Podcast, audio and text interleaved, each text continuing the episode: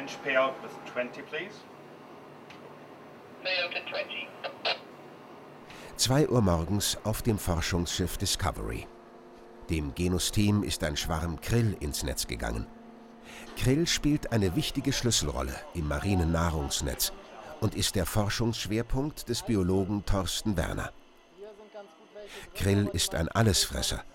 Er ernährt sich von Phytoplankton, frisst aber auch kleine Ruderfußkrebse, die zum Zooplankton gehören. Krill selbst wird von Fischen gefressen, aber auch von großen Meeressäugern.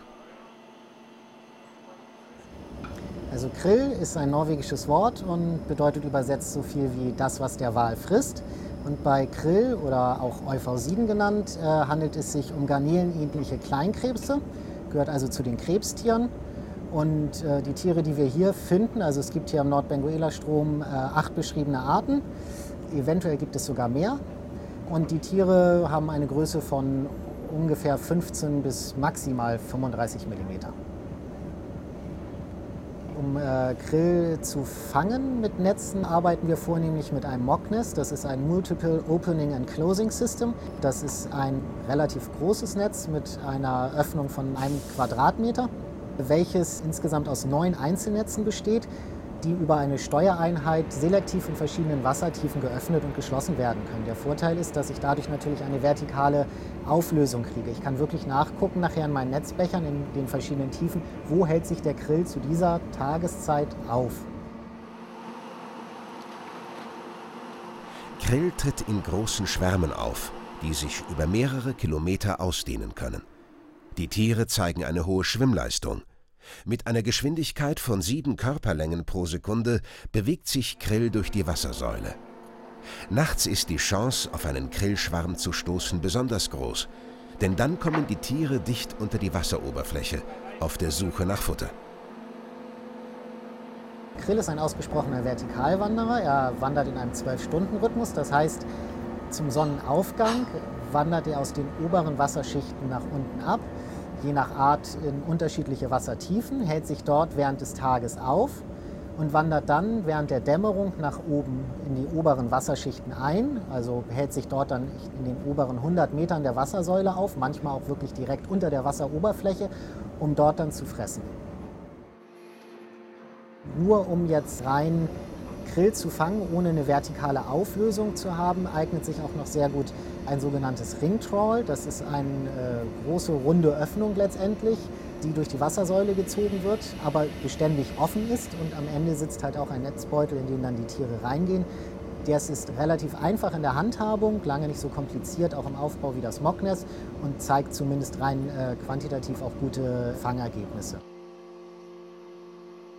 Die Wissenschaftler vom Alfred Wegener Institut für Polar- und Meeresforschung wollen klären, welche Stellung die unterschiedlichen Grillarten im Nahrungsnetz einnehmen. Wie passen die Tiere ihre Ernährung und ihren Stoffwechsel an die Bedingungen ihrer Umwelt an? Und welche Folgen hätten klimatische Veränderungen für den Krillbestand und damit für das gesamte Ökosystem im Benguela-Auftriebsgebiet?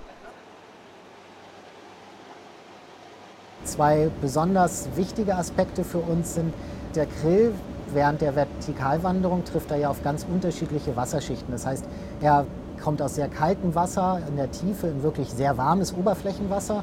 Er wandert durch die sogenannte Sauerstoffminimumzone, die hier sehr ausgeprägt sein kann.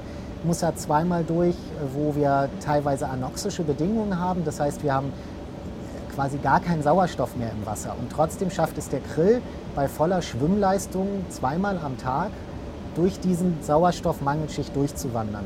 Und da ist die Frage, wie schafft er das überhaupt? Wie passt er sich daran an? Ein weiterer interessanter Aspekt für uns ist, wir haben ja hier im Nordbenguela-Strom ein sogenanntes polygepulstes System.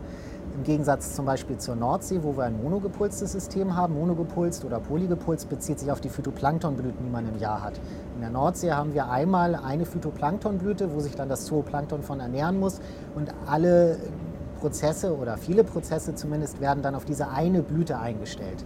Hier ist es so, dass immer wieder im Laufe des Jahres Phytoplanktonblüten auftreten, also wir dieses polygepulste System haben.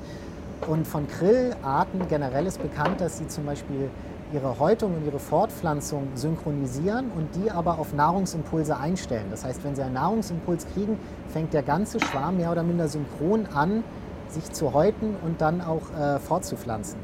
Die Frage ist, wie findet das denn hier statt, in diesem polygepulsten System? Kommt es ja auch zu dieser Synchronisation der Tiere?